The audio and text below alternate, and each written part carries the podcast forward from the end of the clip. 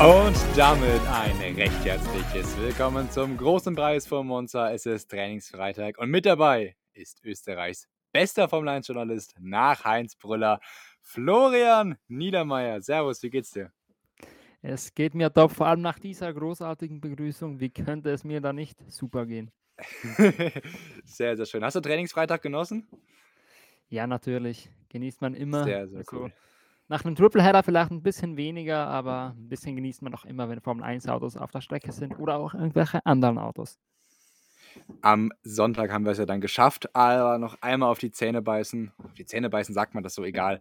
Auf jeden Fall haben wir heute einige, einige Themen dabei, denn der Freitag war relativ interessant, aber vor allem was interessant, bevor es zum eigentlichen Racing kam. Denn der Elefant im, im Raum ist Red Bull Porsche 2026 das wird nicht passieren. Das eigentlich schon lange nahezu beschlossene Sache war, kam diese Woche so ein bisschen Zweifel auf und jetzt tatsächlich ist es vom Tisch. Heute Morgen hat Porsche ein kleines Statement abgegeben. Aber was sind denn eigentlich genau die Gründe, Flo? Kannst du uns da mal aufklären? Ja, also ich würde fast schon früher anfangen. Wie kam es eigentlich jetzt dazu, dass Porsche so sicher erschien? Es gab ja alle möglichen Bestätigungen, Announcements. Viele unserer Konkurrenzmedien haben ja, sind auch schnell auf den, auf den Zug aufgesprungen, damals dieses Marokko-League gleich zu vermelden, dass das einem, einer sicheren Erklärung des Formel 1-Beites äh, gleichkommen würde. War es dann im Endeffekt nicht. Aber ich fand es ja ganz interessant eigentlich, denn alle haben erwartet, dass Porsche sicher zusagt, dass das alles fix bei Red Bull ist und Audi so ein bisschen der Wackelkandidat ist. Und am Ende kommt das genau andersrum. Also eigentlich, ich wollte mal sagen, waren dann schon Zweifel irgendwie bestehen ab dem Moment, wo Audi eingestiegen ist, dass man sich dachte, was ist denn noch bei Porsche los? Warum kommt da nichts? Und ja, die Gründe sind eigentlich vielfältig. Ich glaube, grundsätzlich war schon einmal das Problem, dass beide mit komplett anderen Erwartungen in das Projekt gestartet sind. Einerseits Porsche hätte zumindest große Teile des ähm, Motors machen sollen und auf der anderen Seite da hat Red Bull eigentlich die ganze Infrastruktur geschaffen, selber ein Motorprojekt voranzutreiben, nur halt die Hybrid-Elemente. Die werden ja aller Voraussicht nach von Porsche gekommen. Und genau da haben sich eben die Geister geschieden am Ende an der großen Frage, wer hat jetzt wie viel sagen. Red Bull war natürlich der Meinung, wir haben ein funktionierendes Rennteam, wir haben eine Motorenabteilung, wir haben eigentlich alles, was man sich vorstellen kann. Natürlich, Porsche wäre ganz nett für diese Hybridisierung und für, die, für diese Projekte, dass man die mit an, an Bord hat, weil Porsche hat ja viel gewonnen, nicht nur in der, auf der Langstrecke, sondern auch in serienmäßigen Autos. Elektro ist Porsche ziemlich voll dabei, würde ich mal behaupten. Und Red Bull hat eben da noch nicht so viel Infrastruktur aufgebaut in der Richtung. Deshalb war das irgendwie die Idee dahinter. Nur dann irgendwann kam die große Frage auf. Ja, Porsche wollte trotzdem 50% Mitspracherecht haben, obwohl sie nur diesen relativ kleinen Teil beitrugen. Red Bull war aber der Meinung, sie haben eigentlich ein funktionierendes Team. Da muss man jetzt, es ist schön, wenn man Porsche hätte, aber man will jetzt nicht die Kontrolle darüber abgeben.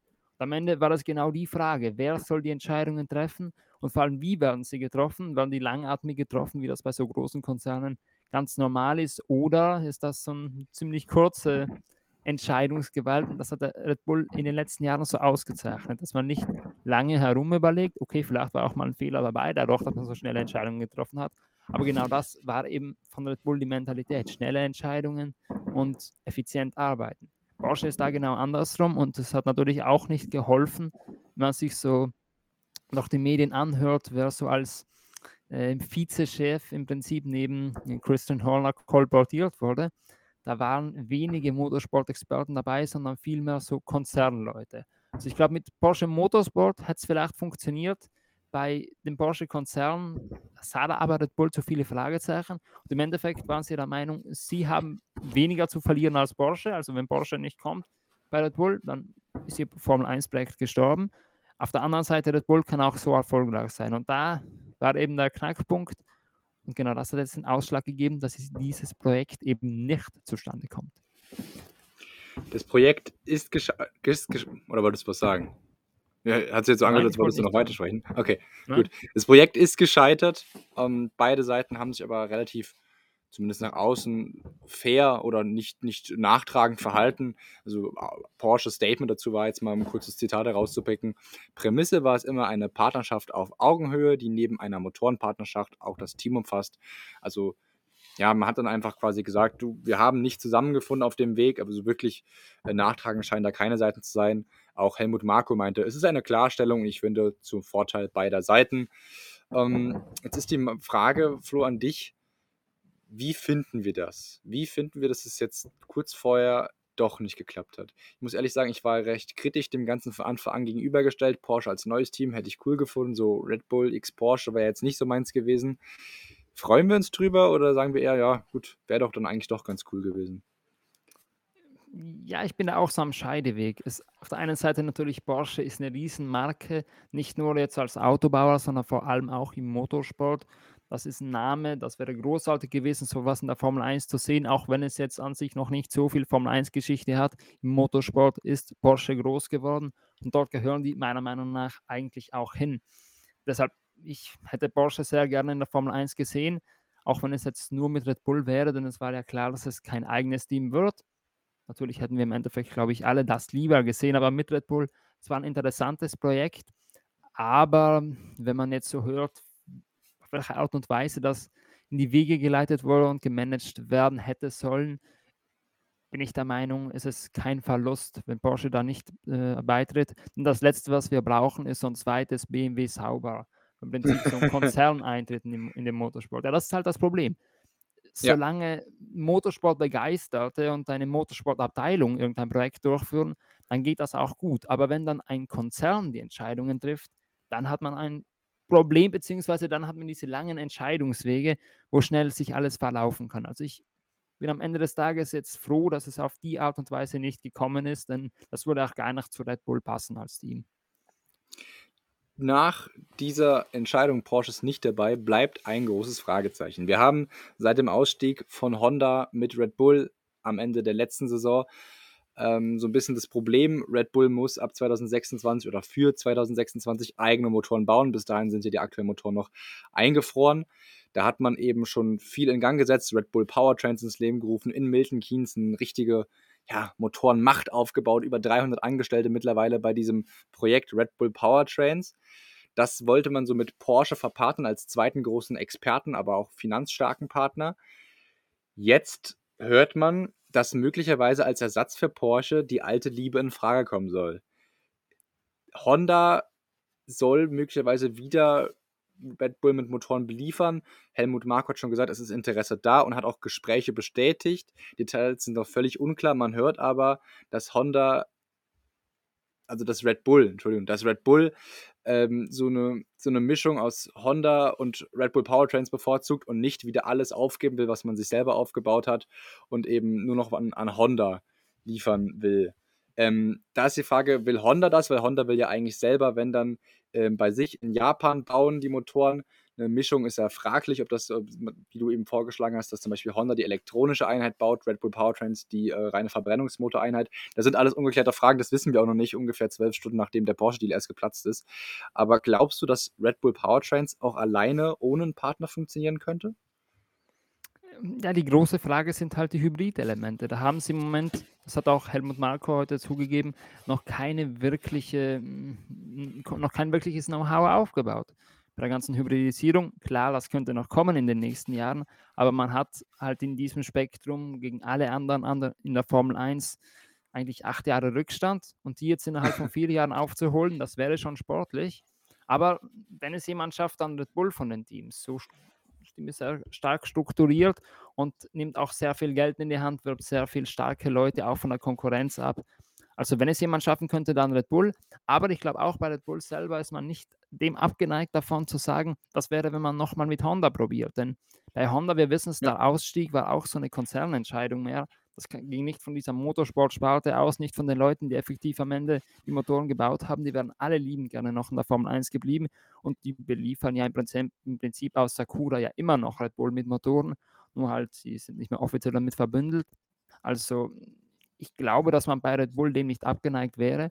Aber wie du schon gesagt hast, am Ende ist die Frage, ist Honda damit zufrieden, nur die Hybridkomponenten zu liefern und rentiert es sich da überhaupt für Honda wieder einzusteigen?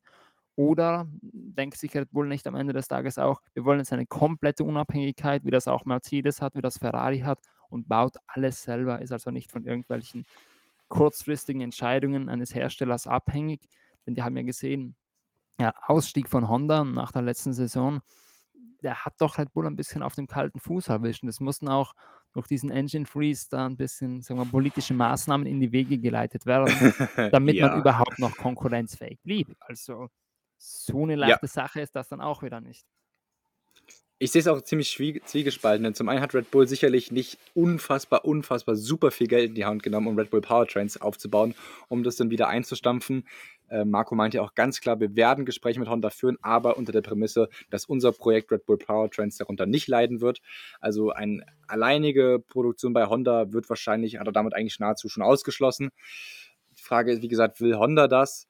Ähm, gut, wir können jetzt hier super viel spekulieren und äh, Wörter in die Welt reinsetzen, aber am Ende wissen wir es nicht. Die Gespräche haben jetzt erst wieder angefangen oder laufen seit kurzem an. Wir werden sicherlich noch einige Mittwoch-Streams äh, damit verbringen, darüber zu sprechen. Ich fände es aber irgendwie schon auch cool, wenn Red Bull das ganz alleine machen würde. Klar, Honda war ein cooler Partner. Auch die, die Pressekonferenz immer mit den Japanern, die nicht ganz so gut in Englisch war. Das war für uns natürlich immer besonders anstrengend, sich dann das Ganze durchzuhören. Aber war eigentlich immer ganz witzig.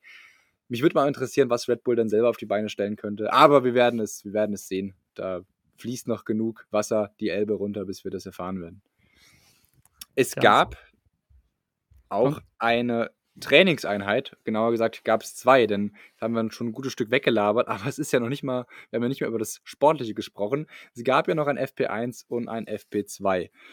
Ähm, FP1 können wir eigentlich immer ganz kurz abhandeln. Da ist ja relativ irrelevant, was da besprochen wird. Die Zeiten sind eigentlich im FP2 schon wieder egalisiert. Aber das FP2 hatte, äh, FP1 hatte tatsächlich etwas Historisches. Und zwar war das FP1 tatsächlich etwas noch nie da gewesen, ist übertrieben, aber die erste Formel 1-Session seit 1991 ohne einen deutschen Fahrer. Weder Mick Schumacher, der wurde von Antonio Giovinazzi als Testfahrer ersetzt, genauso wie Sebastian Vettel, der wurde von Nick de Vries vertreten war im Auto und damit hatten wir seit über ja, 31 Jahren, wenn ich mich nicht verrechne, so gut bin ich in Mathe nicht, äh, das erste Mal, dass kein deutscher Fahrer bei einer Formel 1 Session dabei war. Weißt du noch, wer es damals war? Boah, ähm, ich, würde jetzt raten, Michael Schumacher, dass der wieder zurückgekommen ist. Oder was heißt zurückgekommen, dass er in der Formel 1 debütiert hat. 100 Punkte für, für Flo Niedermeyer, genau. Michael yes. Schumacher war es damals, der da sein Debüt gegeben hat. Äh, natürlich, wie wir alle wissen, in Spa. Aus äh, besagten Gründen eben aufgrund ein, ein eigentlicher Fahrer, der Stammfahrer, wurde verhaftet und dann sprang kurzfristig ein Michael Schumacher ein, aber das ist eine andere Geschichte. Bleiben wir beim FP1. Generell wurde da sehr viel experimentiert und zwar mit Low Downforce, das kennen wir von Monster, aber auch viel High Downforce Setups. Wir haben neue Autos, ganz neue Setups, möglicherweise etwas mehr Flügel zu fahren als sonst, ist eigentlich nicht normal aber aufgrund, wie gesagt, der neuen Wagengeneration hat man das durchaus mal ausprobiert. Und da habe ich einen ganz interessanten Vergleich rausgezogen. McLaren hat sowohl mit High als auch mit Low Downforce Setup gefahren. Und das Low Downforce Setup macht dich natürlich auf den Geraden, auf dieser einen besagten legendären langen geraden Monster deutlich schneller. Dafür hast du halt im, mit dem High Downforce Setup eben viel bessere Traktion in den Kurven, in den schnellen Kurven. Das kann also ganz interessant werden, auf was sich die Teams da am Ende abstimmen. Nur zur Differenz, 10 km Unterschied bringen die Setups auf den langen Geraden. Dafür bist du halt in der Kurve viel schneller. Was man jetzt so hört nach dem FP2 in Interviews, ist man sich trotzdem immer noch sicher, man möchte bei den Lowdown for Setups bleiben, oder Flo? Ja, in Monza ist das eigentlich gar keine Frage. Monza ist die Strecke, wo man am wenigsten Downforce überhaupt braucht. Die wenigen Kurven, die sind auf der Strecke, sind ähm, einige auch nur so enge Schikanen, also auch nicht unbedingt Stellen, wo man aerodynamische Downforce braucht, sondern mehr mechanische. Es gibt zwar einige schnelle Kurven, aber das ist ja genau das, was Monza so interessant macht, dass du genau dort dann äh, das Auto noch irgendwie durchschleppen musst und das am besten auch noch ziemlich schnell durch die Lesmos, durch die Ascari-Schikane und durch die Parabolika. Das ist es, was Monza ausmacht. Das hat, hat heute auch schon ein Sergio Perez gemeint. Eigentlich perfekt anfühlen kann sich so ein Auto in Monza gar nicht, weil dafür hast du zu wenig Downforce, dafür hast du zu wenig Grip. Es rutscht immer ein bisschen und das ist ein bisschen das Prickelnde an dieser Strecke. Ja, die großen Unterschiede eben von dieser langen Geraden zu den Kurven macht es so schwierig, das Auto wirklich perfekt abzustimmen. Das ist gesagt, man kann es eigentlich gar nicht. Daher ganz interessant fand ich es, dass die Teams sich tatsächlich mal getraut haben mit einem High-Downforce-Setup, obwohl ich hier, ich würde hier nicht von High-Downforce-Setup sprechen, sondern eher von einem Higher Downforce als Low Downforce-Setup. Ja, von, von, einem kleinen bisschen mehr Downforce, glaube ich, kann man da sprechen. High Downforce ist das nie. Das ist nicht Na, definitiv. wie Monaco oder so. Ganz und gar nicht. Und dann kam es zum FP2. Wie gesagt, da sind die Zeiten deutlich interessanter. Da gebe ich mal gerade die Ergebnisse durch, was so relevant ist. Carlos Sainz sichert sich im Ferrari den na, Sieg, was heißt die Bestzeit im FP2, übrigens auch Ferrari im FP1 die schnellsten. Max Verstappen wird mit ungefähr 1,5 Zehntel dahinter Zweiter, Charles Leclerc Platz 3, Lando Norris Vierter, Fünfter George Russell, Sechster Sergio Perez, Lewis Hamilton auf der 7, Esteban Ocon auf der 8, Alonso und Alexander Albon und Williams komplettieren die Top 10. Weitere interessante Namen sind ja, auf Platz 17 Sebastian Vettel und auf Platz 20 Mick Schumacher. Wollen wir gerade mal bei den Deutschen anfangen? Oder mit, wo, mit was, möcht, was spricht dich am meisten an zu FP2? Ja, mit den Deutschen können wir durchaus anfangen. Also mit Vettel, da gab es jetzt nicht so viel zu berichten. Aston Martin sah heute nicht sonderlich schnell aus, vor allem was eine Runde angeht. Das ist also ein altes Problem bei dem Team in der Saison, dass man auf eine Runde ziemlich weit hinten landet und das dann irgendwie im Long Run aufholen muss, wo das Auto solide ist, jetzt nicht überragend, aber durchaus solide. Und genau da hat man dann am Ende des Tages das Problem, man kommt einfach nicht durch und das kostet dem Team dieses Jahr halt extrem viele Punkte. Aber ich glaube, viel inter interessanter ist fast, was mit Mick Schumacher heute passiert ist, nämlich eigentlich alles schiefgelaufen, was so geht. Ich meine, das erste war ja schon von vornherein einkalkuliert.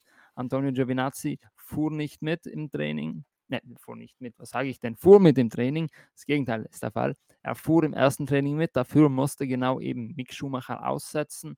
Kam dann erst im zweiten Training rein und dort ist er eigentlich 28 Minuten gefahren. Ein bisschen weniger, glaube ich sogar, aber so um die 28 Minuten waren es. Und dann ist sein Auto ausgerollt. Er hat es schon ein bisschen vorher gespürt, dass irgendwas nicht passt. Er meinte schon, der Motor war es.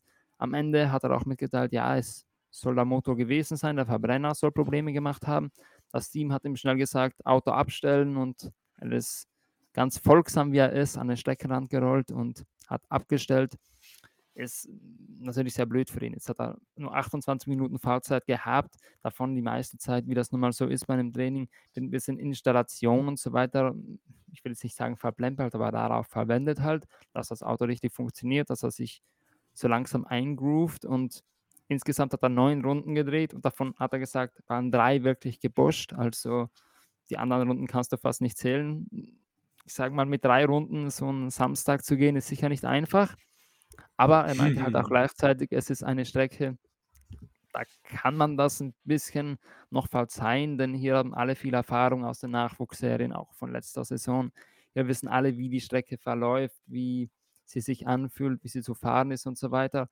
Er meinte, in Singapur war es schlimmer gewesen, aber ist natürlich trotzdem alles andere als ideal für ihn, wenn so früh ein Defekt kommt. Und am Freitag wird man dann sehen, vielleicht kommt er wieder zurück in den Rhythmus, aber wir haben es am Bottas in der Saison so oft gesehen, dass der dann erst sehr spät im Wochenende auf Touren gekommen ist und das dann halt zu spät war, um, um Punkte zu kämpfen. Und bei Haas wird es an dem Wochenende doppelt schwer werden.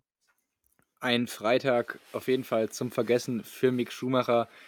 Aber was du gerade schon richtig gesagt hast, ich glaube, wenn sich ein Fahrer aussuchen kann, dass sowas an einem Wochenende passiert, dann darf sich aussuchen, welches Wochenende, dann wäre, glaube ich, Monster relativ weit oben, weil hier kann man noch viel kompensieren. Jeder Fahrer ist im Nachwuchsserien etliche Male schon in Monster gefahren. Insofern vielleicht der einzige positive Zug daraus. Schon sehr, sehr bitterlich für Mick Schumacher, ähm, wie das gelaufen ist. Folgerichtig dann auch nur Platz 20 in der Zeitentabelle.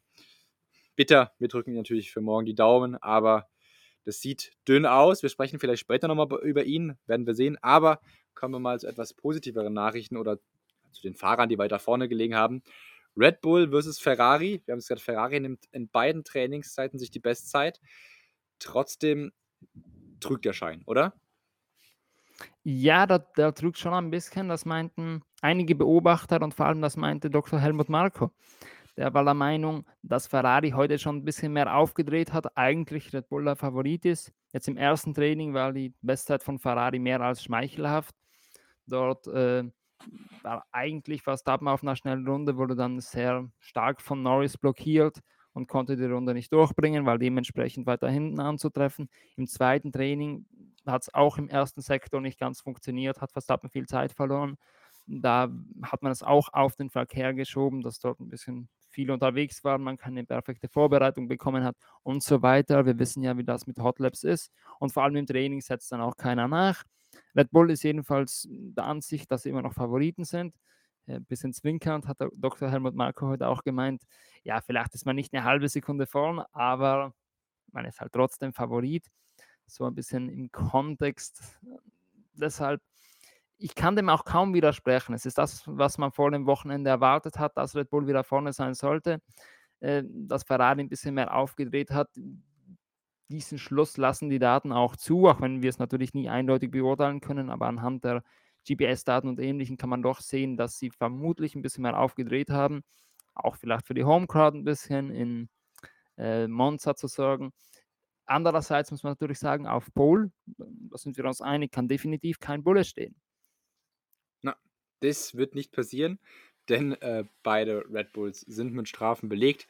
Das heißt, gut, die Pole können sie einfahren, doch am Sonntag wird auf jeden Fall kein Red Bull von der Pole starten, obwohl man könnte sich so ein Szenario zusammenschustern, von wegen jedes Team muss auf, am Wochenende wechseln und dann, aber ähm, bleiben wir mal realistisch, der, kein Red Bull wird von Pole starten. Die Long Run Pace von Max sah trotzdem wieder echt bestechend auch. Auch Helmut Marko war damit sehr, sehr zufrieden. Max Verstappen meint auch selber im Interview, ja, wurde gefragt, hast du Angst vor Ferrari, machst du dir Sorgen um Ferrari und so cool wie er eben ist, hat er geantwortet, nö, eigentlich nicht. Ähm, also Wobei wir ja alle wissen, das muss nichts heißen. Ja, da ja, hat er schon letzte Woche eigentlich gemeint, als, als er gefragt wurde, hat er Angst vor Mercedes, hat er genau dieselbe Antwort gegeben, ein Wort, no. Und was war? Ja. Am Ende war es doch ziemlich eng für lange Zeit des Rennens. Aber er hat am Ende doch gewonnen. Also vielleicht hat er doch recht. Das würde vielleicht der Spannung sicherlich gut tun. Was noch interessant war, Ferrari sowie alle Teams mit einem ultra kleinen Flügel ein absolutes Lowdowns vor Setup gefahren.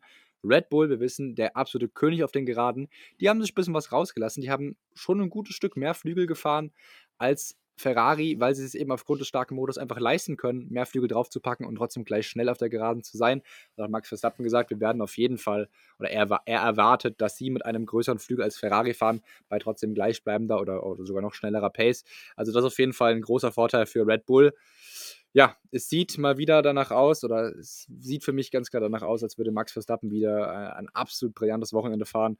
Das Auto scheint wieder mega zu sein. Ferrari, naja, Schauen wir mal, sah jetzt auch besser aus als erwartet, aber wie schon gesagt, die haben wahrscheinlich auch für die Homecrowd ein bisschen aufgedreht und der Schein trügt, Max Verstappen wurde in beiden Sessions behindert. Das heißt, ja, es könnte uns ein nächster Max Verstappen-Sieg bevorstehen. Was haben wir noch?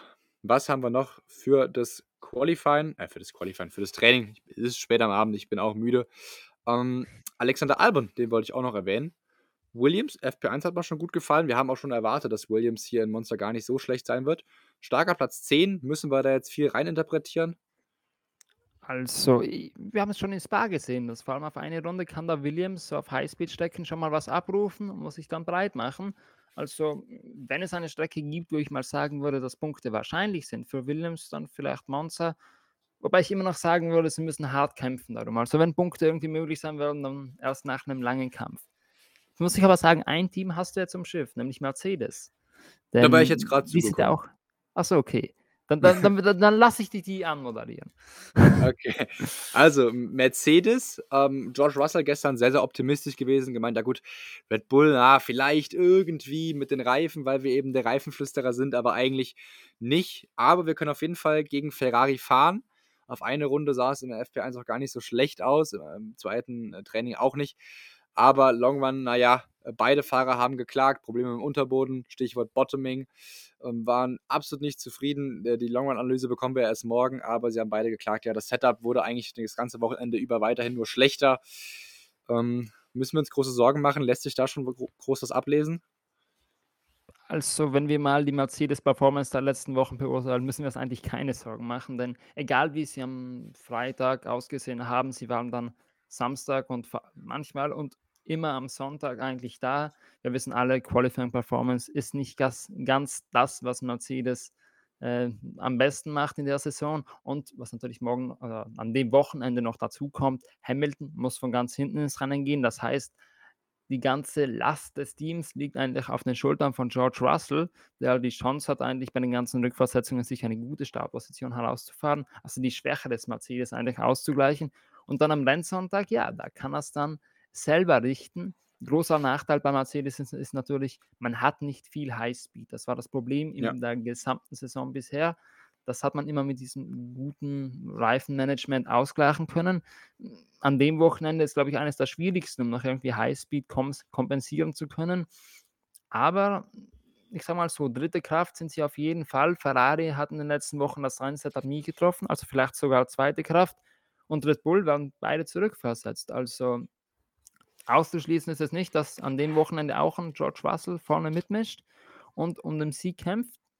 Aber wie gesagt, bei Mercedes ist das immer ein bisschen eine ganz kleine Wundertüte. Also am Freitag äh, schauen sie immer ähm, irgendwo ja. schlecht, gut aus. Also es ist am Freitag immer schwierig, schwierig einzuschätzen eigentlich in der Kombination, wie gut Mercedes tatsächlich ist. Und am restlichen Wochenende zeigt sich dann in der Regel, dass sie eh ziemlich gut dabei sind, aber eben nicht gut genug. An dem Wochenende mal abwarten. Mal abwarten ist, glaube ich, äh, ein sehr guter Satz, vor allem wenn man bei motorsportmagazin.com arbeitet. Ich traue dem Braten ehrlich gesagt noch nicht, auch noch nicht so ganz. Ich halte recht viel von Mercedes, habe auch vielleicht, dazu kommen wir gleich, George Russell ganz, ganz viel zugetraut für das Wochenende. Wir müssen aber noch über jemand anderen sprechen und ich habe so ein bisschen das Gefühl, da wird einfach viel zu wenig drüber gesprochen. Er zerrt immer noch so von einem gewissen Rennen, aber eigentlich läuft es seit Wochen, Monaten gar nicht mehr und trotzdem, es wird etwas lauter jetzt aber immer noch zu wenig. Du ahnst möglicherweise schon, um wen es gehen könnte, oder? Sergio Perez vielleicht? Woher du das wohl weißt. Sergio Perez, ja, in Monaco das Rennen gewonnen. Dann taucht auf einmal die, die Schlagzeilen auf. Darf Sergio Perez um die WM fahren? Ja, wir lassen beide Fahrer fahren. Sergio Perez kann Weltmeister werden. Die Euphorie war schnell verflogen. Und schon wieder, es ist nur Training, ich muss es immer wieder sagen, aber in beiden Trainingssessions, ich glaube, muss mich jetzt ein bisschen aus dem Fenster lehnen. Ich meine, in beiden Sessions über eine Sekunde weit weg von Max Verstappen gewesen. Es sah wieder super dünn aus. Ich meine, die großen Zahlen, die bekommen wir erst morgen. Es ist auch gewohnt, dass er langsam ist. Ähm, wir brauchen jetzt nicht viel über ihn zu sprechen. Ich wollte es einfach nur noch mal erwähnt haben. Wieder ein schwaches Training von Sergio Perez. Ja, ja, ich weiß nicht. Müssen wir da noch eigentlich mehr drüber sprechen? Ist es noch, ist er zu wenig in der Kritik? Also ich finde eigentlich, der wird ausreichend kritisiert in den letzten Wochen. Zumindest auf unserer Seite und in unserer Redaktion findet er genügend Kritik. Und auch in unseren Livestreams regelmäßig. Ich weiß jetzt nicht, ob da zu wenig darüber geredet wird. Okay, gut.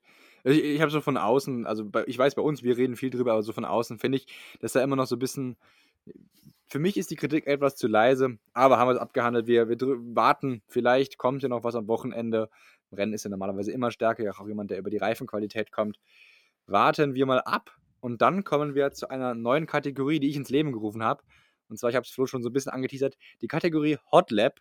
Eine heiße Runde, wie der Name schon sagt. Und so werde ich, zumindest weil wir ja Freitag haben, fürs Qualifying ein paar Hot Labs in den Raum werfen. Und ganz, ganz wichtig, das heißt nicht, dass ich hinter diesen Behauptungen stehe, nur ich sage, man kann aus dem Training mit etwas Wohlwollen diese Behauptung herauslesen. Und Flo sagt mir dann, wie, oder du musst jetzt nicht einschätzen, wie realistisch sie sind. Er sagt mir dann, glaubt er daran, an den Hot Take oder nicht. Bist du bereit oder hast du es verstanden? Ich bin bereit, ja. Ich habe dich gar nicht. Ähm, ich muss ich die Frage bereit. Ich bin ich, bereit. Ich stell die Frage. Ich frage Flo, hast, bist du bereit? Hast du es verstanden? Ja, ich habe es verstanden. Gut, alles klar. Dann Hot Lab Nummer 1. Charles Leclerc startet am Sonntag nicht aus der ersten Startreihe. Äh, nein. Also ich glaube, das startet aus der ersten Startreihe. Gut. Perez ist morgen im Qualifying eine Sekunde langsamer als Max Verstappen. Ich würde sagen, wieder nein. Eine ganze Sekunde doch nicht. Albon schafft es ins Q3. Ich will nicht die ganze Zeit Nein sagen eigentlich. Ich glaube ehrlich gesagt auch hier nicht dran. Also, äh, nein, nein, ich, ich bleibe dabei. Also ein sehr Auch vorsichtiger Niedermeyer. Es tut mir leid. Sehr, sehr vorsichtig. Gut, vielleicht, vielleicht gehst du ja beim nächsten mit, aber ich glaube, das ist so der unwahrscheinlichste. Mick Schumacher schlägt trotzdem Kevin Magnussen. Boah, Stand jetzt würde ich auch. Äh, ja, ich, ich sage nein. Sorry, dass ich langweilig bin. Du musst bessere Hottakes liefern. Es tut mir leid. Vielleicht, vielleicht kann ich dich ja dem fünften abholen. Fernando Alonso sichert sich Und das heißt ja nicht, dass er sich daran qualifizieren muss. Wir haben ja auch viele Strafen. Aber Fernando Alonso sichert sich Startreihe 2. Ja. Das ist, Okay. würde ich sagen, der wahrscheinlichste von allen, denn wir, wir haben auch nicht mal viele von übrig. Wir haben Strafen für Verstappen, Perez, Sainz, Hamilton. Das sollte doch eigentlich eine zweite Startreihe für so jemanden wie Alonso kein Problem sein. Vielleicht fährt er sogar in seinen eigenen Augen um die Pole mit. Das, das der tut er, glaube ich, sowieso. Das tut er sowieso. Und dann habe ich noch, noch zwei Stück habe ich für dich. Ich glaube aber, du wirst zu beiden Nein sagen. Ähm, ein Mercedes schafft es nicht in Q3. Ähm, Ich glaube, beide schaffen es in Q3. Also, nein. äh, Wieder warte, Nein. Fünf von Q3. sechs Nein. Ja. Ich meine, Hamilton muss halt in Q3 kommen, um Windschatten zu geben. Okay, dann habe ich, ich, ich glaube, beim letzten gehst du auch nicht mit. Zur letzten Qualifying-Runde im Q3 kommen alle Fahrer rechtzeitig über den Strich. Also das sind ja die bekannten Probleme im Qualifying bei Monster, dass da keiner vorausfahren will wegen dem Windschatten. Deswegen wird ja in den letzten Jahren da immer sehr, sehr gebummelt und man hat bis zur letzten Sekunde gewartet. Beispielsweise 2019 war das das Riesenchaos, wo nur drei Autos im letzten Shootout, glaube ich, über den Strich kommen. Schaffen es dieses Jahr alle zehn Autos über den Strich? Ich sage Also- ja, tatsächlich. Ja, ich glaube, es, scha- es schaffen alle über den Strich, zumindest die, die aus der Box fahren. Und weißt du warum? Weil Warum? dieses Jahr fa- fahren ja nicht alle um die Pole. Das heißt, einige fahren sowieso noch von draußen Windschatten zu geben. Deshalb sollte sich doch ein Zug bilden. Also ich sage ja, sie schaffen es. Diesmal wird es nicht so ein, zumindest nicht aus diesem Grund so ein komisches Qualifying. Aus anderen Gründen wird das auf jeden Fall ein komisches Qualifying. Tatsächlich haben wir, hast du dann Hot Laps für das Qualifying, Flo Niedermeyer, zwei von sechs. Ähm, ich würde zumindest mal, ich kann mir schon irgendwie vorstellen, dass der Albon sich in Q3 mogelt, aber warten wir mal ab. Ähm, warte mal, daher zwei von sechs nur? Ich dachte zwei von acht. sieben, zwei, zwei von sieben, Sieben, ich habe gerade sieben, nachgezählt, zwei okay. von sieben. Okay, Haben wir ich gebe drei falsch von gezählt. sieben. Ähm, das unsere Hot Laps, also fürs Qualifying könnt ihr auch gerne mal selber mitraten beim nächsten Mal. Wird es morgen dann auch nochmal geben zum Rennen hin. Und ähm, ja, Flo, damit haben wir es wieder geschafft. Zu ganz, ganz später Stunde. Wir haben ja, können wir gerade mal live durchgeben, 22.58 Uhr fahren wir über die Ziellinie. Und wir haben es geschafft. Wir sind ganz, ganz gespannt für morgen, welche Hot Laps dann auch in Erfüllung gehen. Und damit verabschiede ich mich und wünsche noch ein angenehmes Rennwochenende. Und wir hören uns dann am Samstag wieder im Podcast und am Sonntag im Stream. Ciao.